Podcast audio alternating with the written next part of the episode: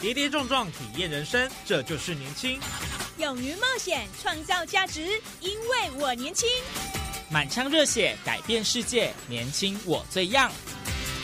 不一样的我们，在不一样的路上找寻属于自己的天空。年轻新势力二点零全新出击，正声广播公司台中广播电台制作，林燕宇、陈佑君共同主持。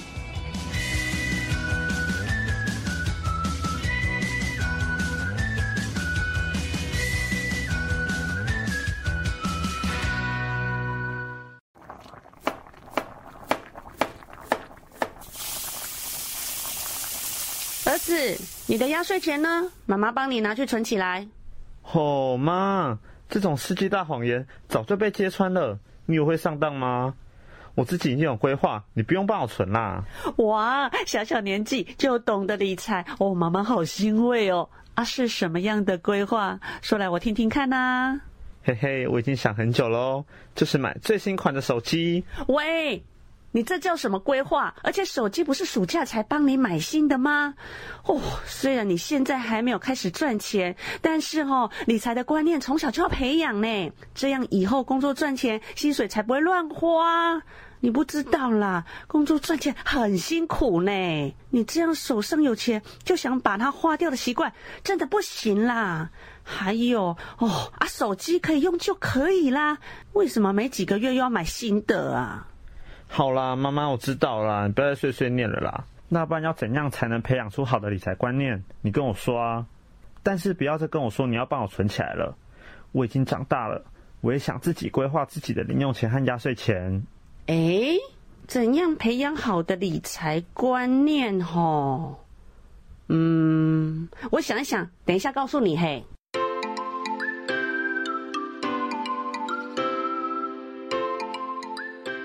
听众朋友，大家午安，大家好，欢迎收听《年轻新势力》，让你利滚利，让我们一起来寻找你的理财方程式。我是谚语，我是佑君。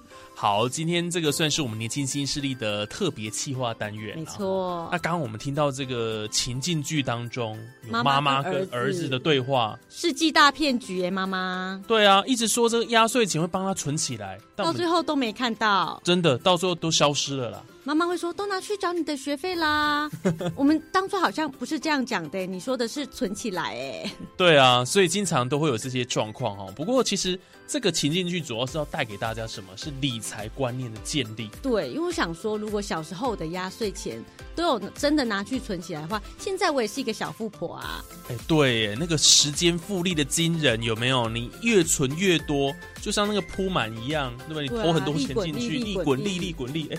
一直在讲我们的这个 slogan slogan 哈，你就会变成小富翁了嘛？对啊，所以我就觉得，其实投资理财哦，如果说当初呃我的压岁钱都有真的交给我的话，我现在有一桶小小的金，那我是不是可以开始投资理财？对，所以理财观念要从小建立了啊。当然，今天呢，我们也特别请到我们的专家达人来教我们一步一步的迈向财富自由的道路。对，而且呢。要谈的一个主题很有趣，财经书报导读。财经书报看报纸吗？对，从看报纸，然后了解国内外的财经大事，提升你自己对于理财的一些观念。哦，我们要先读书啊，才可以好好的把我们的钱做最好的安排。没错，没错。哎，这个相关的内容非常的精彩。那我们等一下呢，就请我们的老师来为我们来上课喽。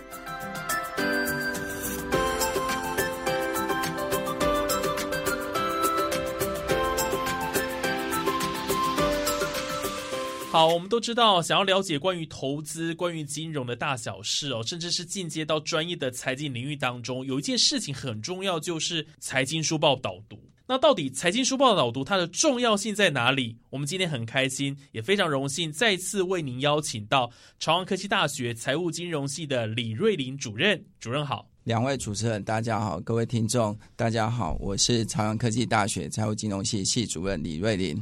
是，那我们这集当然也要用一个很轻松、很简单的方式，让大家快速的进入到财经世界领域当中哦。那么讲到这个财经书报导读啦，是不是先请老师跟我们来介绍一下这个重要性在哪里？然后为什么我们要每天读这么多资讯？对，为什么一定要读报呢？读这些商周啊这些的，为什么？呃，因为在我们呃财务金融系的一个课规的话，我们一开始的话也是希望呃学生对金融市场上面的一个认识。那我们在认识它的部分的话，必须要从手边的题材的这个部分的话去找到这些素材。那最主要的素材的话，呃，你一定要去看报纸。那报纸的部分的话，市面上那么多的报纸，那我们大概都是会锁定在《经济日报》啊，或者是那个《工商时报》。嗯，那同样在一些呃书报的部分的话，比如说有《商业周刊》啊，或者是《金周刊》啊，或者是呃呃其他的，可能是《天下杂志》，它有时候会也会有这一类的财经的主题。那透过这些的一个主题的部分的话，哎，我们就会知道说，哎。记者先生、小姐们，他们所下的一个标题的这个部分的话，会不会去影响到整个金融市场？那这个部分的话，就是我们所关心的部分。嗯，因为它也会影响到呃投资人他的本身的一个财富的一个变动。比如说，哎，我可能因为这个消息，然后我的财富增加了，那当然你就要去了解为什么会有这样子。那透过呃了解这个原因之后的话。呃我们在下一次的话，我们是不是可以呃透过相同的一个方式，然后去复制你的本身的财富？哇，所以其实这个财经书报导读哦，很蛮重要的哦，对，跟大家的生活息息相关。想要掌握这个时代的脉动或者财经的资讯，嗯，一定要学会这个本领，好好的看一下，起码标题得看懂他在说什么。对，好，那我们今天就带大家，我们的听众朋友一起来学习，好不好？那就有劳老师了。我们在这个录音室的现场也有啊，准备了几个的这个书报。好，那我们几张书报，那我们就现在就一起来看。那是是老师，我们现在先来看哪一篇呢？好，那我们呃准备了呃今年的二月九号《经济日报》上面的一个呃版面有一个消息，就是它下的标题呢是鲍尔。呃，鲍尔的话，首先我们要先了解说，哎，鲍尔是谁？鲍尔是美国联准会的一个主席，那所以他讲的话，那就是非常重要，因为他是联准会的主席，那所以他是属于比较官方的一个呃代表，那所以只要是官方的代表，不管是呃美国的总统，或者是台湾的小英总统，甚至比如说呃在整个政府的部会首长，然后他讲的话，那你就要特别去做留意。那所以他呃现在所下的标题的话说，呃今年通膨将显著下降，那所以你就要去呃看到这个标题的话，你就要去仔细的把它的文字稿的这个部分的话，你就要去了解，因为它在整个通膨的这个部分的话，它是属于总体经济，在整个股市的这个系统性的风险的话，主要会受到。呃，这些总体经济的一个影响，那通膨的话是其中的一个，最重要的话是它的经济成长。那再来的话就是物价稳定，物价稳定的话就会牵动着通货膨胀这个议题。那同样在政府的政策的话，就会有所谓的利率的政策。那利率的政策一般来讲的话，它必须要是平稳的。那我在。不管是企业或者是个人在做买卖房子的一个贷款上面的话，我才可以去估算我的，比如说在我每个月的薪水，然后扣除掉我的房贷，我才会知道我可以剩下多少的钱去做一个理财的一个投资。嗯，那最后的话就是大家所关心的就业的问题。所以归结的话，第一个经济成长，物价稳定。然后利率稳定，然后第四个的话是充分就业，这四个的话你一定要特别关心。那政府的政策的话，基本上会围绕在这四个主题上面。所以这些大人物们讲的话，影响的这四个层面，不就是刚好是我们生活中就是我们息息相关的这个层面吗？对，所以所以你一定要不是只有仔细的去聆听，你要做笔记。你才会知道说，呃，透过这些呃发表的话，你要去把它的，比如说通膨，它的这个月的数字跟上个月的一个数字的话，你要去做对照比较，然后或者是这个月的数字，然后跟一些官方机构或者是法人机构他们所出的那个报告的部分的大家的预期。然后也要去做比较，因为在股票市场上面的话，它会反映这些非预期的部分，它才是会真正的系统性的一个风险来源。嗯，所以透过这样子的一个老师这样的说明，就代表说我们真的对于这些官方的一个发表的内容了哈，真的要呃特别很仔细的注意。对，，没错。哦。所以不管是这个呃报纸的这个大标了哈，副标、甚至内容都要想看。对哦。没错。今天给各位呃听众朋友呃，虽然没有看到的部分的话，你可以透过呃实际的那个报纸的部分的话，它有可能会下一个比较显著的粗黑的呃大标题，大标题的部分，嗯。然后有有时候的话，它可能也会变成是一个小标题的一个部分，比如说它在旁边也列一个缩表的时程，嗯。但是这个缩表的时程的话，它的字体并没有比通膨来的大、嗯。啊，所以在在缩表的这个部分的话，你也要特别去留意它的字体，因为这个代表是未来。那股市它反映的是未来，所以未来的话，这个缩表虽然他说还要再等两年的时间，那所以它未来两年的话，它就会变成是一个最重要的一个潜在的一个影响的一个因子，影响的未来可能两年后。OK，等于预先告诉你这个时辰已经出来了，大概两年的时间。对，呃，所以所以你要跟着仔细去对照。那一般来讲的话，因为现在大家的手机是非常方便，你可以去下载 App 或者是一些那个商周的 App，但是字体的话，就是每个字体都是一致的，没有办法去判断。那那在这个部分的话，你就变成。呃，自自行要去判断，至少你在整个讯息的部分的话，你可以去区分成政策面的消息跟非政策面的消息。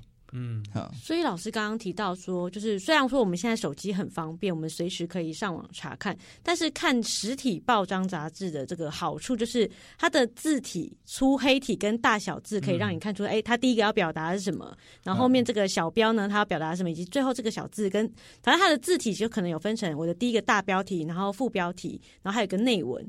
所以他是可以很明显的看出来，他要表达这件事情的一些潜在或是背后的一些重要性相关的这个重要性。所以看实体报纸的好处就是我们可以马上的了解。对，所以如果越大字的话，当然代表每个人都知道，但是你有你有可能不会去注意到那个字体越小的部分。它如果占的版面是越小的部分的话，你要更留意，因为这个可能是一个未来的指标这样。呃很重要的一个讯息，你可以去做、哦呃呃投投资之类的。对对不要遗漏掉了啦。真的，嗯因为像对这一篇老师刚刚讲说，哎，它的大标题就是通膨，那都是大家都知道，对啊，大家都知道现在的通膨。可是缩表时程还要两年这一句，哎，可能会没看到，但这个很重要，哎，对啊，对所以基本上还是要看实体的比较好了哈。对现在很多我们除非自己很能分辨了。对，很喜欢看三 C 手机 APP 拿来方便看，方便是没有错啊。但是你要在解读这些资讯部分，你要花一点时间呢。像我小白，我可能就要看这个，我才可以知道它的那个重要性在在哪哪里？没错。好，那老师还有没有接下来还有哪一篇我们可以来？好，我们在那个商周商业周刊的这个部分的话，其实也有一篇那个呃关于英国呃前女首相她的一个新的一个政策。那透过这个新的政策的话，它呃虽然离我们比较远一点，但是它所讲到的部分的话，大大致也跟前面所讲的会围绕在经济成长、物价稳定、利率稳定、充分就业。因为在政府的政策的话，不外乎就是为了让这个地区的一个居民的话，我的生活水准、我的财富可不可以增加？OK，那所以在这一则的部分的话，我稍微念一下那个大标题的部分。嗯好，呃呃，比如说英呃英镑暴跌，然后公债被抛售，然后大减税引爆经济炸弹，一次看懂英国怎么了？OK，那所以透过这个部分的话，因为呃它是主要是英国前女首相，然后就等于有点是像总统的一个他的一个所推出的一个政策，所以你必须要再去看它的内文的一个部分。那因为它基本上是想要透过减税的部分去呃创造所谓的经济成长。那这个部分的话，呃，它的利益是非常好，因为它可以带给比如说英国低迷的经济成长，可以获得重新的启动，重返荣耀。OK 啊，所以这个利益非常好，但是我们可以仔细的去看它在减税的配套措施下来的这个部分的话，它可能会有所谓的，因为减税的话属于所谓的财政政策，它是比较长期的部分。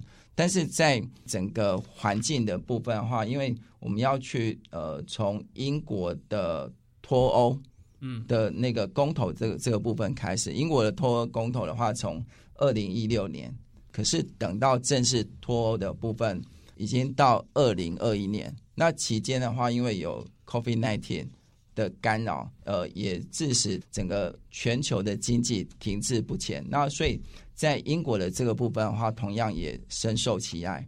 但是我在减税的当下的话，是代表说我政府的税收减少。那我政府的税收减少的话，我就没有金钱去盖所谓的基础建设。因为你你像比如说乌克兰跟苏俄的一个战争的话，它是在能源上面的电价的这个部分的话，我没有办法引进比如说天然气或者是石油的这个部分，造成哎我怎么有办法在寒冷的冬天睡个好觉？我我是要多穿衣服大棉袄，我我才有办法睡觉。那所以在这个部分的话，就要去想，哎，我推出了这这些的大减税的政策的话，我的其他的钱我怎么去做支撑？所以他在内文的话也讲说，哎，他必须要透过举债的部分，然后高达五千五百亿的美金，然后才有办法。那这个这个金额的话，就其实就会吓坏了大家，因为这些钱到底是要再留子孙，那对我。大英国国协来讲的话，哎，我我经济的话反而变成是一个从成熟的国家变成一个新兴市场，跟跟非洲呃一些国家在起步的那个当下，那对英国的人民，他如果呃受到的比如说立即的影响，就是就业的这个部分，哎，我可能会面临到失业，因为街头上面的那个呃商店的话不开，哎，老板不开门，那我如果当员工的话，我是就。失业了呢？我失业的话，我要买一个面包的话，可能高达二十英镑，折台币的话就大概七百块。我一块面包，我要用七百块钱的台币。我平常我可能用两英镑的钱，嗯，啊，所以无形之中的话，它也会增加我人民的消费的一个支出，嗯，哈，啊，所以在这个部分的话，大家就会去做怀疑，到底有没有办法去。支撑这一个新的一个政策哦，这是英国的一个讯息了。等于说，他这个案例也可以就是对照在很多个国家，他这种状况其实是因为他们现在正好面临，但不代表其他国家不会面临啊。也有可能会面临，所以它是一个应该说是一个很好的一个案例，大家可以套入自己的呃现在的环境来看，说其实政策啊或者是一个决策来讲话，对所有的人都是非常有影响的。那这个也符合老师刚刚跟我们提到，就是说，哎，他是政府官方等于首相说的话，有一定的分量，应该这么说，有影响力的，因为它是一个未来的政策，它虽然它可以带动整个经济成长，但是它也会伴随着。物价的一个上涨，就是我们刚刚所举例的，我可能那个呃面包的部分的话，我今天售价可能呃两英镑，然后我我可能下个月的话可能变成五五英镑，然后下下个月我可能变成七七块钱英镑，那这个部分的话就会构成一个通膨的一个部分。那通膨的部分的话，呃，政府它也要去思考说，哎，我的物价，哎，这时候好像已经变成开始跳动，不太平稳，那。我的人民的部分的话，一定不习惯。那我要让把物价控制在一个很平稳的一个区间，那我必须要透过货币政策的这个部分去去立即打压我刚开始出来的通货膨胀。那所以我必须要透过利率提高的这个部分，也就是紧缩性的货币政策。但是你会想说，哎，我扩张性的财政政策，我拉高我的。经济成长，但是我的货币政策的话，它反而会减缩我的经济成长，所以这两个政策就相互打架，对，互相矛盾了。它两个互相在疯狂的相撞中，对啊，有抵触啊，很奇怪，对，就是互相矛盾的一个政策。那那最后一根稻草压垮这个部分的话，主要就是我的举债的部分过高，已经高达五千五百亿的一个美金，所以不管是一般的投资大众，或者是呃，当地的机构法人的话，他在看的这个部分的话，就是呃有点行不通，因为这些的政策的话，它自然而然就会在股票市场去做反应，或者是在金融市场就会反应。那所以一些比较保守的投资人的话，他就会在比如说呃债券市场，他去抛售，呃因为刚刚讲说，哎，公债有被抛售，嗯呃啊，所以代表。就是公债的，连公债最保守的投资人的话，他也不太相信这个政策。我赶快那个呃，立马先把先把家当拿回来，我对赶快绕跑这样子。当如果这些的资金又汇出英国到其他国家的话，同样你的英镑它的价值价格的部分的话就会往下。那往下的话，我们就会讲说英镑贬值。那我刚刚也在一开始的标题的话，英镑暴跌，所以这个连最保守的投资人，我把钱放在银行里面做定存，我都都害怕了，我又赶快先先啊换成其他的货币。货币对嗯在家里睡觉放在银行的钱都一天一天的缩水，天哪！对，这很难想象啊，好可怕好可怕。这是第二篇，嗯那再来呢？还有吗？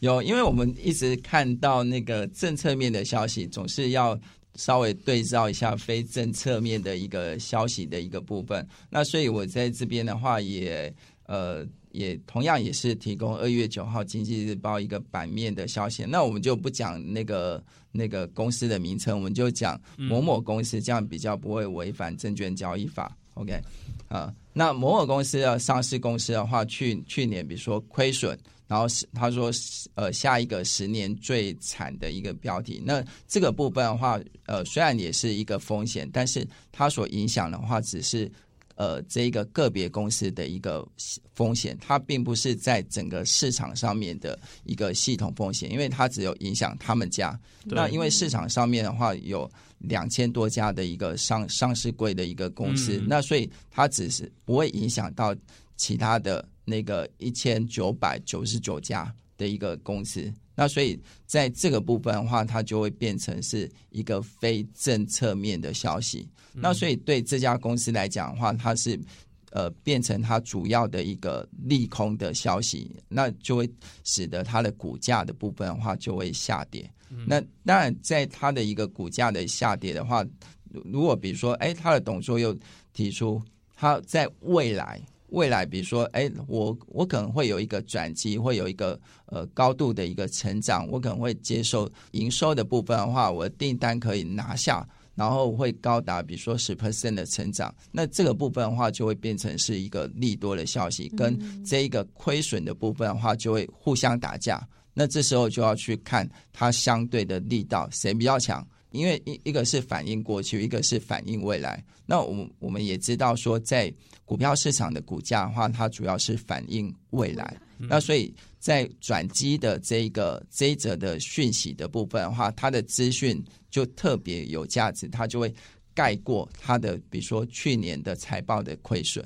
那所以股价的部分的话，它就会往上涨。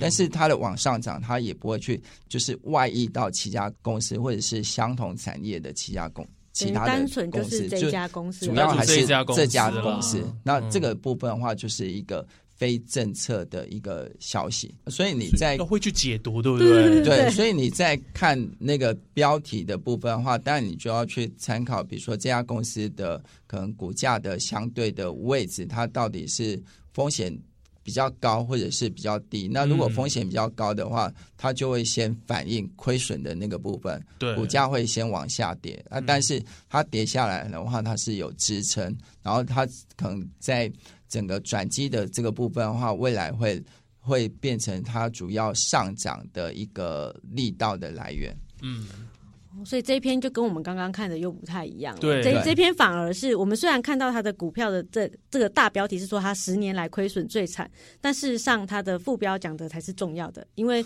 刚刚老师有提到说股票市场是呃反映未来的状况。那既然亏损是已经发生，就是过去的事情，那反而是如果未来的这个力道比较强的话，它的股股价反而是会上涨的。对，没错。啊，好特别哦。哦，嗯真的听了老师的这个分析，才发现说这个有时候我们在解读这些消息的时候，不能只看大标题。对，没有那么单纯的。好，所以今天透过老师的实际案例的一个讲解哦，哎，让我们学习到原来这个书报导读是这么一回事对，啊。看报纸除了看标题，小标也要记得看，旁边的图表也要记得看一下。对，所以，我们青少年朋友哦，平常就可以培养这个阅读的习惯。是没哎错，尤其是这个报章杂志都要来。去吃早餐，不要再拿影剧版了，看一下经济版，看一下财经版。而且老师刚刚也有提到，就是我们可以看标题跟副标，不一定要说整篇内文都看完，因为对于青少年朋友来讲，我觉得我今天为了要录这个音呢，我早上整个早上都看，哇，也是蛮吃力的。对但其实老师有提醒我们，嗯就是说嗯看标题就好，不用整篇嗯内文看完，太太辛苦了。对，就是找看报纸的话，你可以看那个大标题啊，但是有时候在版里面非常有有它的限制的话，它可能有有一些版面是呃非常小的一个区块啊，那个区块的话，你就要特别留意，等于因为它特别大的跟特别小的，对，你要做一个 对照这样子。特别大、特别小的对极端值啊，就像一个便利贴在那边一样，也要注意一下。对，对因为我们通常在呃那个以前念书的话，我们不是都会有用便利贴，然后做注记，哦那个就是重点那，就是我们的那重个点之重。小区块反而是重中之重哦，对啊，对我们也不要忽略了。对是是是，所以今天透过我们这一集的节目哦，我相信大家学习到很多。当然还是要呃从小就要培养啦，我觉得很重要。然后培养那个习惯，阅读，嗯对哦，才能够让自己呃在这个财经知识的这个 FQ 财商然后越来越。财商好重对，要，因为理财的知识的话，其实就是从身边做起。因为比如说你在可能呃过年前领呃领到了红包，其实你可以去把它分成呃几大类。比如说你可能可以去想要买你自己想买的东西，然后一部分的话可以存起来。然后嗯这样子的话，也可以无形之中，然后培养一个理财的一个习惯。是，嗯所以大家要有一个好的财务思维哈、哦这个才会呃，就像我们的这个一开始讲的哈、年轻新势力利滚利嘛哈，对大家越来越都期待有一天可以财富自由。对累积嗯更多的财富。那今天就非常谢谢我们的主任喽。好，谢谢两位主持人，然后还有各位听众。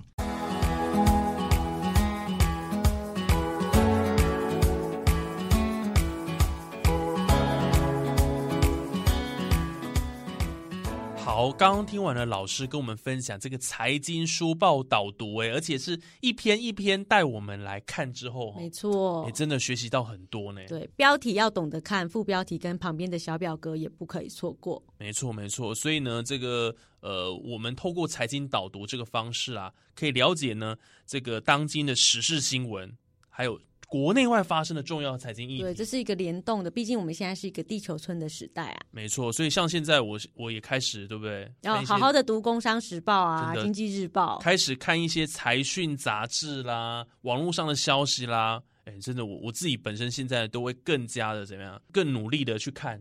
对，而且老师有说，就是我们这些资讯呢，是每一天每一天都要养成阅读的习惯，因为它都是有关联的，嗯所以要一天一天慢慢的累积，没办法一蹴而成的。对，就是你这个阅读习惯的一个重要性哈。谈到这个财经的部分，其实也是应用在各个领域啦而。且可以培养敏锐度啊，就以后人家提到这个名字，哎、我大概有个敏锐度，我会知道他在讲什么。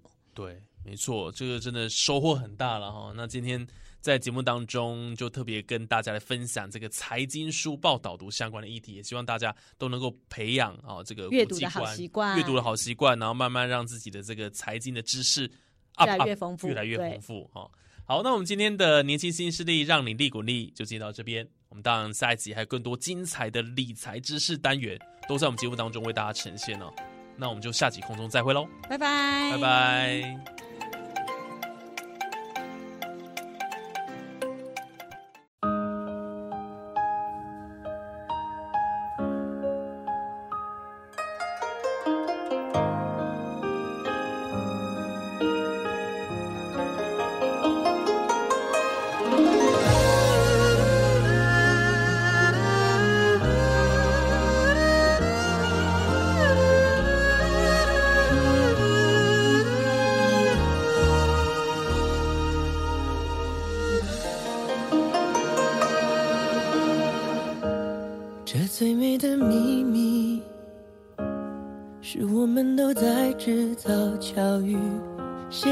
幸福只是一种远方的消息？